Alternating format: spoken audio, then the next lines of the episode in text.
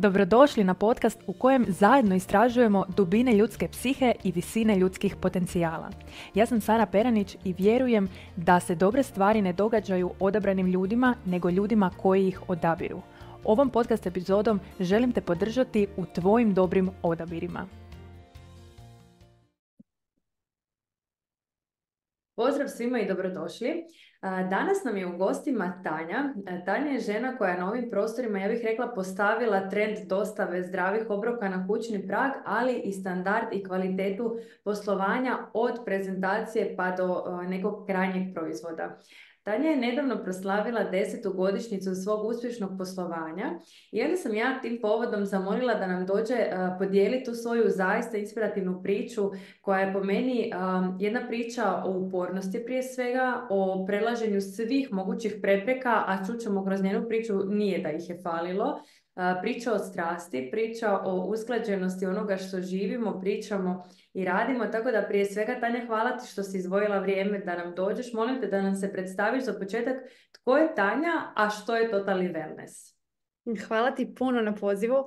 Baš se radujem da danas razgovaramo na ovu temu i najpred razgovaram sa tobom, pošto smo nas dve povezane na mnogim drugim nivoima, je li tako? Um, što se tiče Totally Wellnessa, možda bih krenula odatle. To je brand koji sam osnovala, kao što si rekla, pre 10 godina i evo, baš 7. E, januara smo proslavili taj rođendan. Um, 10 godina je baš dugačak period. Startovala sam sa ovim projektom eto, pre, kada sam imala 26 godina, sad imam 36, tako da se mnogo, mnogo promjena desilo u međuvremenu, pre svega i iznutra, a onda iz polja. Zapravo reč je o brendu koji se je fokusiran na podizanje svesti o značaju zdrave ishrane i pored toga proizvodnju hrane. Imamo proizvodnju u Beogradu i tu proizvodimo obroke koji su veganski. Hrana koju pravimo je isključivo veganska, nema životinskih namirnica u njoj, ali se moj pristup nutricionizmu ne zasniva samo na veganskoj ishrani, nego isključivo je samo u proizvodnji e, takav pristup e, nutricionizmu. I zapravo razlog tome je e, što sam ja kroz većinski biljni režim pre 18 godina preživala karcinom. To mi je pomoglo da se oporavim od, e, od te bolesti i naravno onda je to inspirisalo e, celu ovu priču i moju misiju da se bavim nutricionizmom i da se onako svakodnevno budim onako sa ogromnom željom da drugima približim koliko je važno sve ono što jedemo i kako nam sve hrana može pomoći da se menjamo. Hmm. Sad si već nekako ušla i uh, u te same početke i to dakle je cijela ta ideja došla. Um, definitivno vjerujem da je jedan dio tvoje strasti povezan sa tim što si ti zapravo i na svom vlastitom primjeru iskusila što ta promjena znači, ali uh, u ovih deset godina zapravo si ti morala ulagati jako puno ne samo u svoje znanje o nutricionizmu i o zdravlju, već i o raznim drugim stvarima da bi cijela ova priča bila na, ja zaista to sa ono punom sigurnošću mogu reći, na jednom svjetskom nivou. Tako da, realno kad gledamo i tvoj brand i tvoje poslovanje i tvoj web i sve tvoje materijale, um, zaista je na vrhunskom nivou.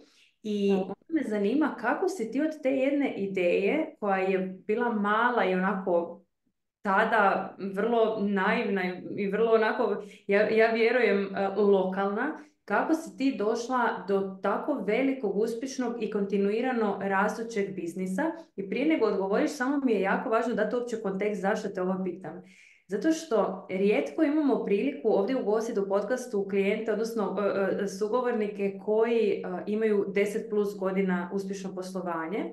A s druge strane, kada ljudi koji tek kreću sa nekom svojom pričom, kada vide nekoga na tvom nivou, onda se misle, aha, pa ja nikad to neću doći. Nekako nam se čini kao da si ti tu krenula. Tako da ajde da nam daš malo ovoga pozadinu priče kako je to krenulo, od čega, kako su bile tvoje okolnosti, tvoji resursi, ono, s čim si ti krenula uopće u sve ovo?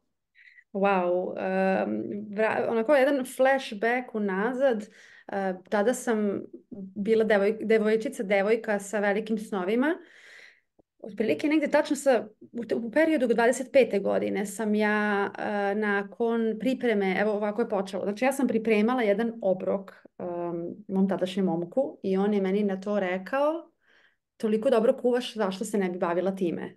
To je bila inicijalna kapisla kad sam ja pomislila, Bože, već sedam godina sam na makrobiotici, sedam godina sam investirala u ovu temu, sedam godina učim o tome, posvećena sam ovoj temi, preživala sam karcinom, ostavila sam ga za sebe, zašto se ovim ne bih bavila? Mene ovo baš raduje. I onda su mi počele, padale su mi neke ideje na pamet koje su bile jako, jako slatke.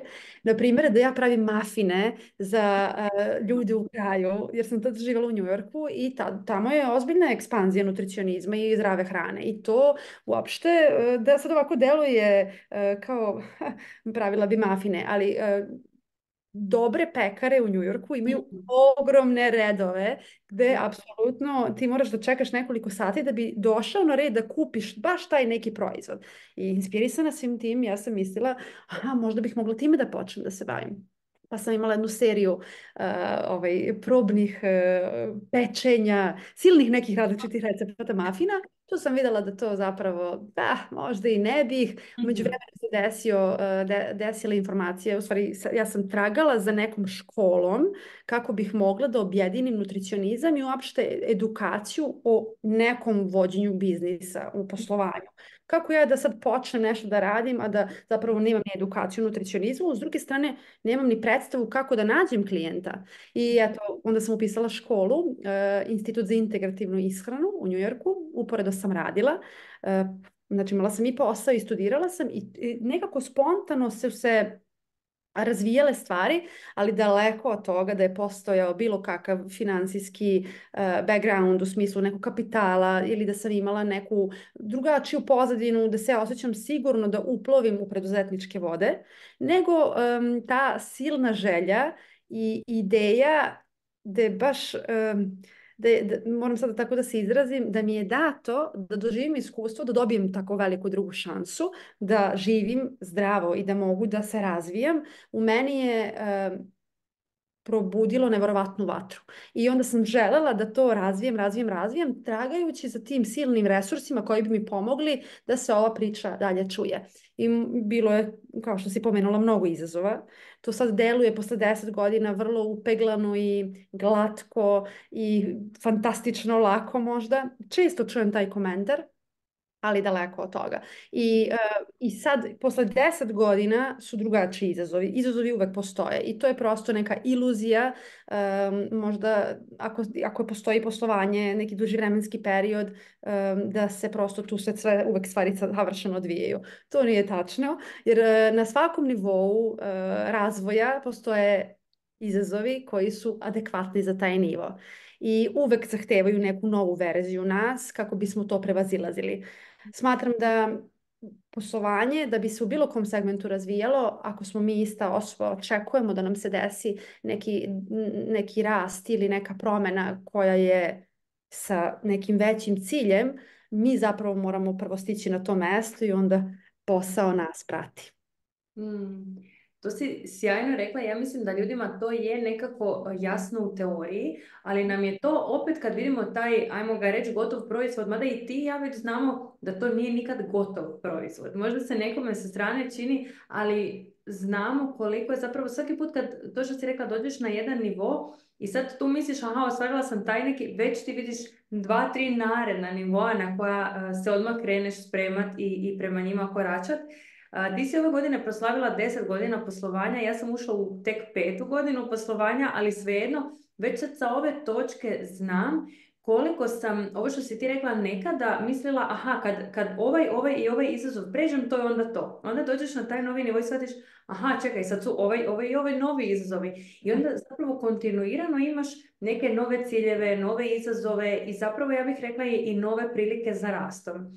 Um, ono što me zanima je, budući da si ti meni, ovo što si i sama spomenula, nekako i asocijacija za um, vrlo sofisticiran, sređen, suvremen i web um, i način od svih tih teglica, kako to sve lijepo izgleda, i tvoj dizajn, i tvoj brand, uh, način na koji komuniciraš sa klijentima. Ono što me zanima je zapravo odakle ti crpiš motivaciju da ustraješ a pitam te to zato što uh, vidim koliko je ljudima nekad izazovno kada, um, ono, ajmo reći, pređu te neke osnovne izazove i onda počnu dobro živjeti od toga što rade, vide smisao, vide rezultate i onda im je zapravo teško naći motivaciju da nastave rast.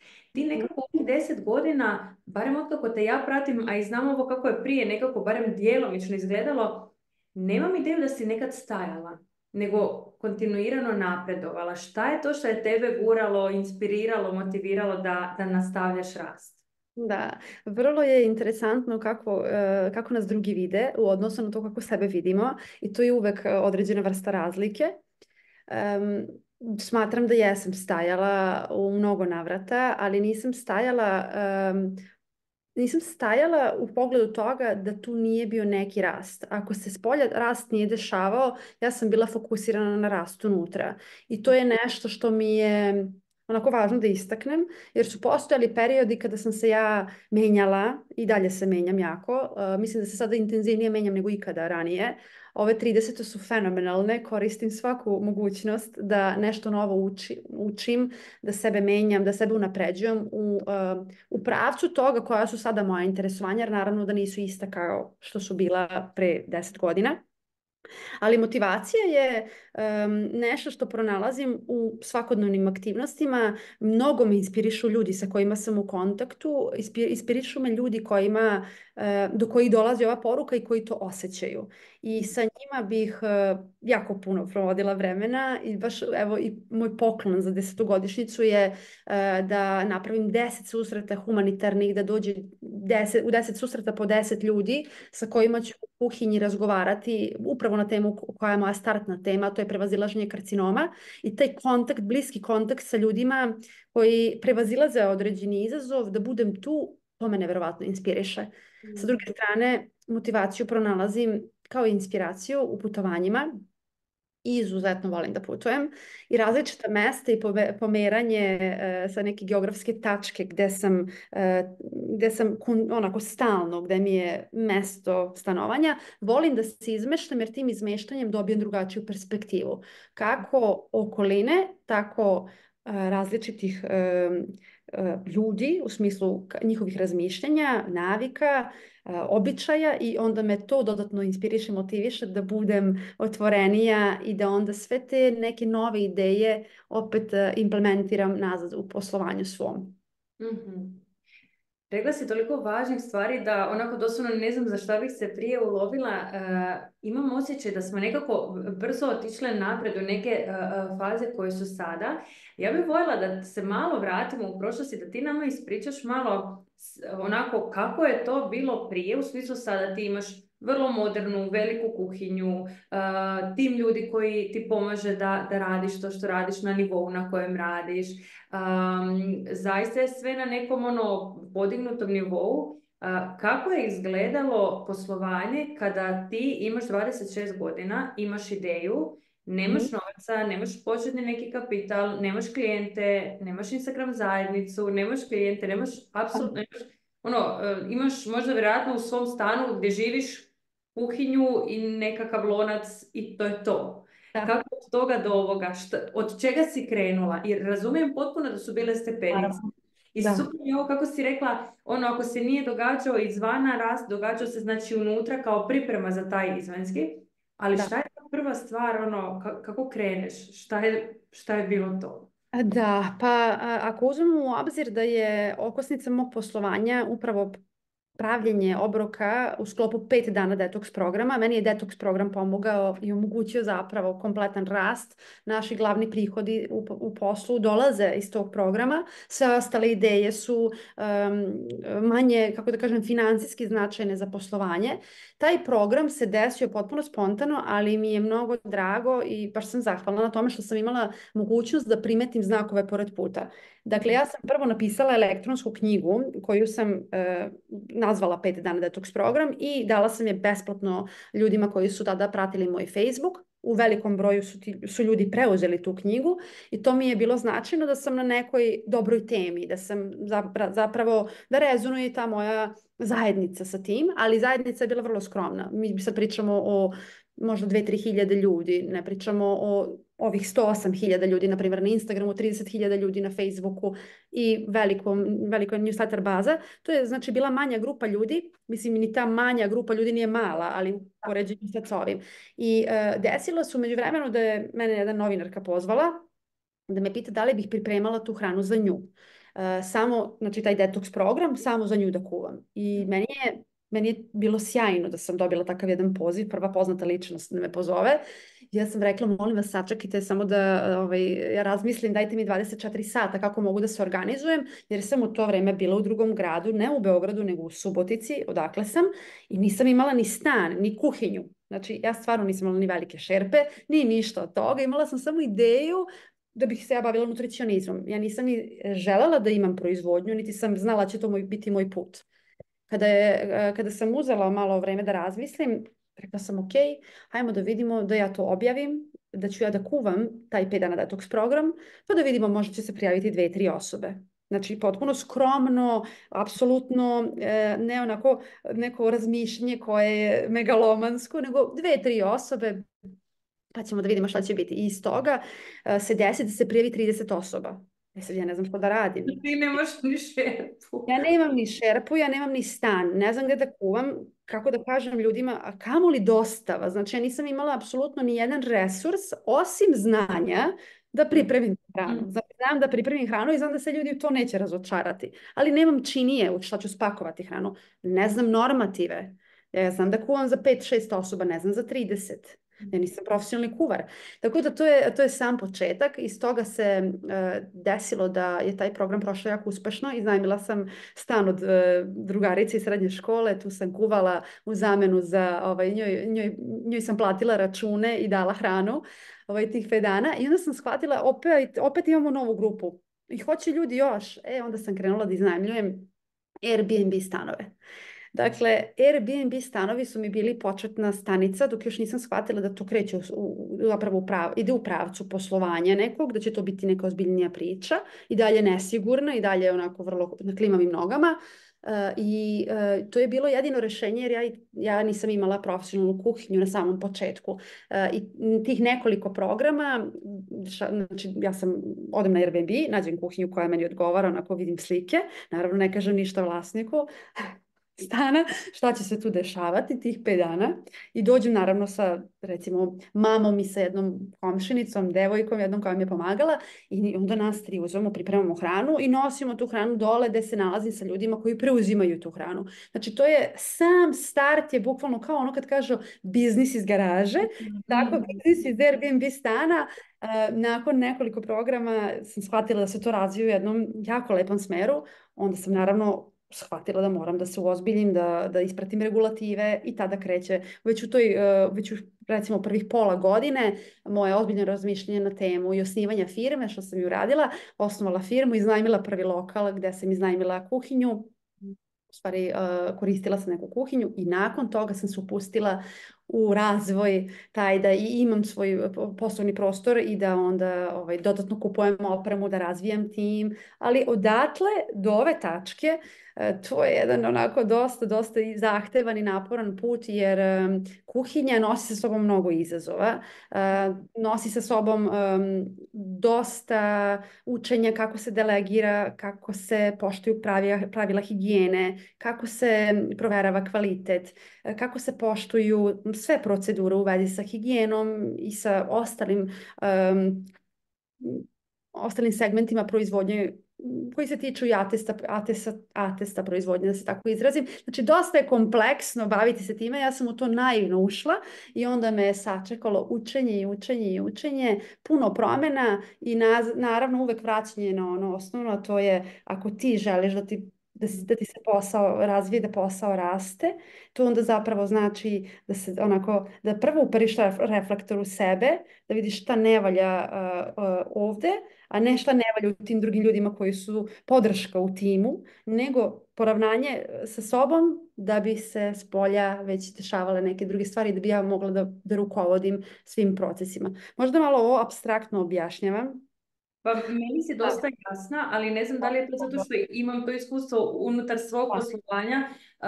Vjerujem da ćeš biti uh, donekle jasna i ljudima koji zapravo su možda i, miljama trenutno daleko od toga, ali se pitaju šta je to sve. I nekoga koji možda na početku ovo može prestrašiti, ali ja mislim da je zapravo jako važno da budemo vrlo realni oko tih uspješnih priča u smislu šta one sve nose. Ono što sam rekla na početku, da, ti si znala dobro kuhati, znala si mnogo što šta o makrobiotici jer si se time bavila sedam godina prije. Ali to nije dovelo do ovog uspjeha kojeg živiš danas. Nego milijun i jedna stvar. Znam koliko si ti ulagala i u mentore i u edukacije. I, i kad kažem edukacije, onda mislim u najširem mogućem području i stručne edukacije i poduzetničke edukacije, kako voditi tim, kako voditi kuhinju, kako voditi financije, kako se onda ono sve osobne, osobni razvoj edukacije u smislu kako se upuštati u rizike, kako dovoljno vjerovati sebi, jer jednostavno sve su to bile, ja bih rekla sastojci da bi ti skuhala uspjeh kojeg, kojeg danas jedeš ti i svi ljudi koji zajedno sa tobom su,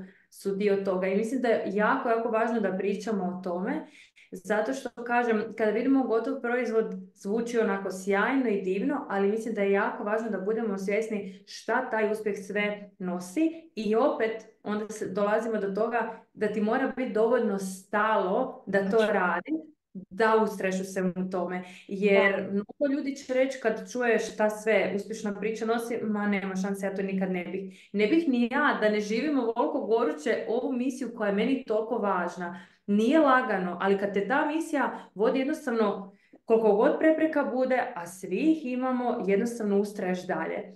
Voljela bi da se malo dotaknemo i toga, a to je što je neka tvoja misija u smislu šta je to što tebe pričali smo prije o inspiraciji, o motivaciji koja te vodi, ali znam da ti zapravo kroz pripremanje tih zdravih obroka zapravo pokušavaš i ljudima približiti jednu filozofiju zdravog načina života. Tako da bi voljela da nam malo ispričaš i o tome jer ja zaista vjerujem da je jedan od sastojaka uspjeha upravo i to da ubacimo to jedno zrno, kako sam se prebacila na tvoj, ovaj, ja inače ne volim kuhati, ali sam se nešto prebacila na tvoj jezik, um, taj jedan sastojak uh, u smislu višeg smisla svega toga što radimo. Ja sam sigurna da ti ne bi sa tolikom strašću radila sve što radiš da je samo to stvar obroka. Nego je puno veća filozofija oko toga što onda cijelu tu priču čini toliko čvrstom i stabilnom.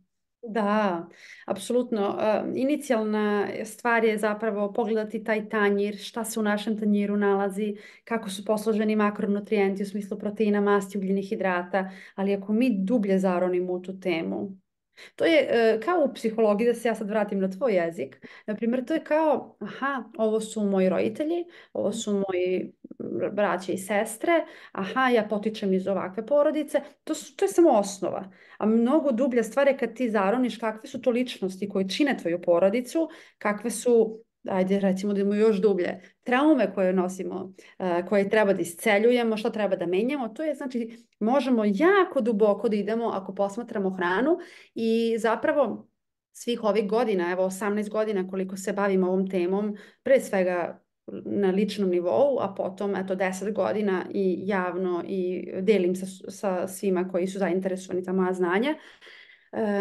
tu je tema, tema filozofije hrane je mnogo, mnogo, mnogo kompleksna i mnogo duboka i omogućava nam da zapravo jedući kontrolisano i jedući disciplinovano, baveći se onim, onim temama kada, kada učimo kako da mi rukovodimo zapravo svojim telom, sobom, svojim žudnjama, E, svojim željama. Zapravo hrana je jedna od najboljih škola gdje možemo da postignemo fantastične rezultate jer nas jako lepo ustrojava ako znamo šta radimo. Znači moja velika tema je upravo da, da na najprostiji mogući način ljudima spustim da to nije samo šta ću jesti, mhm. nego da odatle kreće osnova za razvoj brojnih vrednosti jer ti u stvari učiš ti bi se najviše, možda najviše, najviše bi se obradovala nekom obroku da se nečega jako onako najedeš, ti bude preukusno, a šta se dešava ako na to ne odgovoriš? Znači onda ide, onako, idemo mnogo, mnogo dublje i zakopamo mnogo više po sebi kad mi ne odgovorimo na te onako, prve e, žulje tela, tako da ovaj, iza, iza svih tih obroka se krije ta filozofija da je hrana samo osnova za razvoj u mnogim drugim segmentima života i da nam ona omogućava ako je u svom celovitom obliku, ako je prirodna i ako isključuje broj aditive, konzervance, sve ono što se danas nalazi u hrani, omogućava, nas, omogućava nam razvoj svesti, omogućava nam razvoj tog našeg unutrašnjeg dela da mi možemo da jasnije vidimo gde želimo da budemo, šta želimo da budemo. Jer mi hranom menjamo potpuno našu biohemiju tela. Znači, naša krvna slika zavisi od toga šta jedemo. A od naše krvne slike zavisi naš imunitet. A ako imamo dobar imunitet, to je to začarani krug, dobar imunitet, znači da imam dovoljno energije. Ako imam dovoljno energije, mogu da maštam, sanjam i da realizujem, da idem ka ciljevima uh, i ka svemu onome što u životu želim da ostvarim. To, to je mm. sve iza ovaj, total wellnessa. I ne samo to, nego zapravo dok si pričala sam ja vidjela jednu jako veliku poveznicu između odnosa sa hranom i odnosa sa svojim velikim ciljevima, sa poduzetništvom i ostalo. Zato što ovo što si rekla, da li ću ja odgovoriti na tu neku prvu želju, jer ono to je, ponekad ljudi kažu pa evo intuitivna prehrana, meni tijelo sad govori da želi čokoladu. Pa mislim, naravno ako si zadnjih tjedan dana jela slatko da te traži, znači to je ono, ja zaista se ne razumijem previše u tvoje poslovanje, ali to mi je nekako logično da će me tražiti slatko. Ali kad ja uspijem ne odgovoriti sad na tu neku prvu žudnju, nego ok, malo pogleda sa strane, istražiti šta je to dublje i tako dalje i tako dalje, onda zapravo mogu postaviti si nekakav veći cilj i ići ka njemu. Ali isto je tako i u poslu. Jer um, da sad, evo, da ja sad mogu reći u ovih pet godina poslovanja da se meni to je unatrag četiri, da se meni svako jutro diglo i ono stvaralo po cijele dane, pa ne uvijek. Nekad da, nekad ono samo me pusti i uživam stvarima i tako dalje. Ali evo meni se prije par tjedana kako šaljem ponedjeljkom u 7 ujutro newslettere i u 99% slučajeva je taj newsletter napisano napred, zakazano napred i to je to. Ne, prije par tjedana ja kužim da je nedjelja 9 navečer, ono kao gledam tjedan, e, ovaj kalendar za idući tjedan i idem spavat. I shvatim sutra je ponedjeljak, ja nemam newsletter. Ok, zakazujem sutra budilicu, iako se inače budim rano bez budilice, ja ne želim da se desi, da slučajno sutra nešto duže odspavam, možda mi tijelo zatreba, i da nemam tog newslettera. Da li bi moje poslovanje preživjelo i bez tog newslettera? Pa naravno da bi. Ali je mene upravo ova tolika doza posvećenosti i dosljednosti i dovela do ovih rezultata. A i to je taj dio, jer ponekad ujutro kad treba ustati, a malo ti se i ne da ili bi, ne znam, najređe sad nešto drugo, ali moram ovo nešto napraviti. I to je zapravo to, da li me kontrolira neka žudnja ili ja kontroliram samo sebe u svom životu. I o tome jako ovisi i kako ćemo izgledati i kako ćemo zdravlje biti, a onda i kako ćemo poduzetničke rezultate imati. Nekako ja u tome vidim veliku poveznicu i sasvim je onda samim time jasno i koliko, si ti, koliko ti je zapravo i taj odnos sa time, a da ne pričamo onda o koncentraciji, o fokusu i o svemu ostalom, koliko ti je i to pomoglo da tvoje poslovanje uz sve ovo što si učila i radila na sebi, koliko ti je zapravo i to bilo podrška na putu svih ovih deset godina. Jeste. I nešto mi je palo na pamet što bi možda bilo značajno da podelimo, a to su recimo trendovi koji su uh, na svakom koraku i pojavljuju se u različito doba godine, iskaču neke nove teme, iskače um, neki novi način kako može da se nešto radi ili na društvenim mrežama ili način na koji ćeš voditi svoje poslovanje, način sa kim ćeš sarađivati, novi, novi formati kako možemo da ispričamo našu priču. E, smatram da je to sjajno poređenje sa ovim žudnjama koje su onako, odmah ti se desi žudnja, kad vidiš tortu na stolu, odmah bi da pojedaš tu tortu, ali ako zastaneš i obradiš, to je isto kao sa trendom, ako, i, e, ako u svom poslovanju svaki put odgovoriš na trend, to je isto nešto što je vrlo nekontrolisano, jer onda zapravo e, sam sa sobom nisi zakucao gde ti želiš da budeš, jer ako ti želiš da budeš stručnjak koji je za narednih, u narednih deset godina prepoznat po toj temi i kada neko kaže detox program, ti si prva osoba koja mu padne na pamet. A da pritom u toj misli kad kažu detoks program ne bude, ah, to je ta Tanja, mm, znači zato što sam odgovorila na silne trendove, menjala sam se, svaki put sam, e, ne znam se, moram reći reč, dodvoravala da bi se svidela toj publici, toj mojoj niši, to može izuzetno da ugrozi poslovanje i to je nešto što je mene ovih svih deset godina, onako, izuzetno sam čvrsto držala e, taj, taj kako bih nazvala, možda i motiv, a i, tu bitnu stavku e, da se oduprem svemu što je moderno u međuvremenu zarad toga da bih bila u trendu. Jer e, ovo su evergreen teme. E, i tvoja tema i moja tema su teme koje će moći da se pričaju uvek, a način na koji ćemo prezentovati sebe, na primjer da li će biti Reels format ili karusel ili podcast, to će se sve menjati. Za dugoročno poslovanje, to je jedna od važnijih lekcija, je bitno se, e, sa sobom se dogovoriti gdje želimo da budemo i da onda jasno i fokusirano ka tome idemo bez puno gledanja levo-desno, nego imamo svoj put i eto, mislim, to mi, to mi je mnogo, mnogo značilo. E, sjajno mi da si ovo podijelila zapravo zato što s jedne strane jesi netko tko u ovih deset godina je e, kontinuirano, ja bih rekla, eh, pratio tržište u smislu šta se zbiva na tržištu i kako da moje poslovanje bude u toku, kako da nekako ne ostanemo ono, ne znam, na lecima kad sad postoje društvene mreže, a s druge strane si opet ostala dosljedna nekoj svojoj viziji onome prema čemu ideš, a ne skakala, aha, sad je ovo tema, sad je ono tema, sad je ovo, sad je ono, i onda zapravo si zbog toga mogla uh, ustrajati i postati to stvarno zaista mogu reći postati lider u svojoj branši. Mislim da je nevjerojatno vrijedno uh, imati priliku učiti i čuti uh, nekakve lekcije od nekoga ko je lider u branši, ko je deset godina u tome i ko zaista ima ogromne rezultate iza sebe. Ja bi sad s tobom mogla nastaviti još satima pričati, ali mi je važno da za kraj podijeliš s nama da li postoji nešto što misliš da je važno, da te nisam pitala i a, koji, koje bi ti možda ovako neke lekcije izdvojila kao neke ključne u smislu, čak ne za nekoga koji je na samom početku, zato što zaista mislim da neko koji je na samom početku radije se može uspoređivati s nekim koji je možda dvije, tri godine u poslu. Ti si kao deset godina onako rastući biznis, možda više primjer ljudima koji su već na mjestu na kojem im je dobro, ali sad negdje klackaju da li da ostanu tu ili da idu napred. Da li postoji nešto što, što bi poručila njima ili što bi poručila sebi kad si ti možda, ako jesi bila na tom mjestu? Da, dešavaju se ta mesta s vremena na vreme. Preispitivanje zašto to radim i da li imam isti osjećaj za dalje.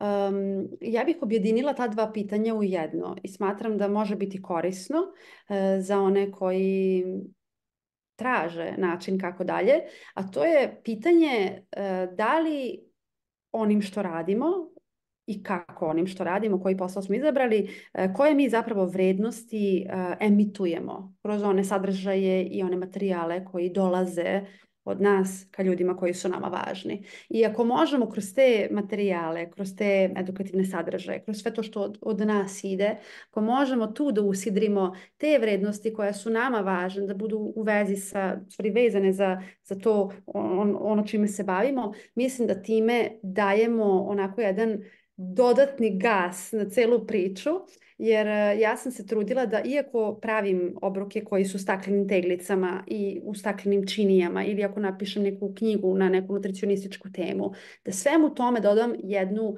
poseb, jedan poseban spin kroz, kroz vrednost, mm. dodatnu vrednost koja je e, kada se taj proizvod proba ili kada se ta usluga kupi ili kada se ta knjiga ili šta god od materijala uzme. Dakle, šta su vrednosti koje mi želimo da budu dodatni bonus uz ono što mi zaista nudimo. Da li je to osjećaj e, posvećenosti, da klijent osjeti koliko je sjajno da budemo posvećeni, da li je to osjećaj odgovornosti, da li je osjećaj discipline, koji su to osjećaj koji mi budimo sa onim što radimo uh, uh, i ono, onim što deliverujemo, e, to onako menja dodatnu igru i daje jedan poseban zaokret i to nas može izuzetno izdvojiti.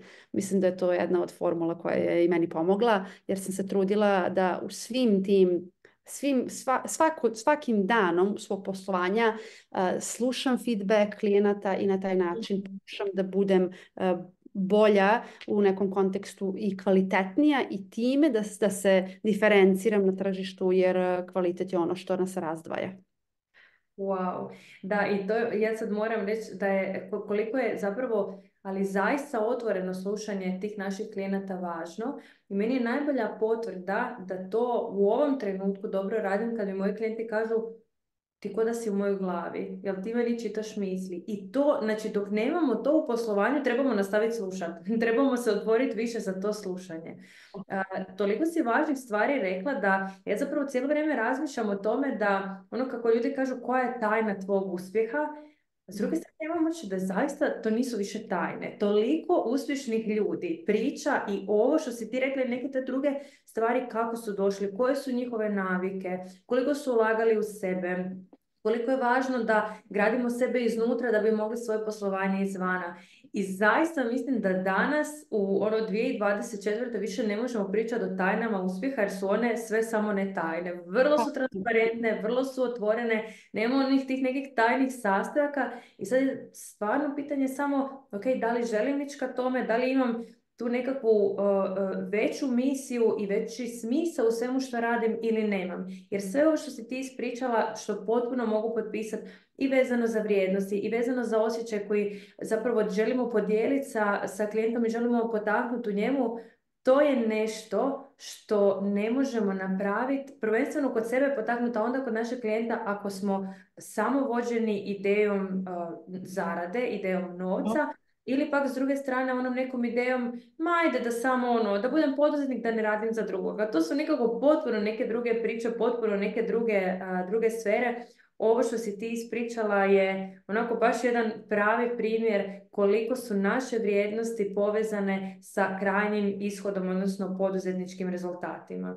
Tanja, puno ti hvala i na vremenu i na dijeljenju tvog e, zaista bogatog znanja. Ja ću staviti dole u opis link e, gdje ljudi mogu pročitati više o tebi, potražiti više o tebi, dalje e, učiti od tebe, inspirirati se i tako dalje. Hvala svima koji su pratili ovaj podcast i čujemo se svakako u sljedećoj epizodi. Ćao i hvala ti puno.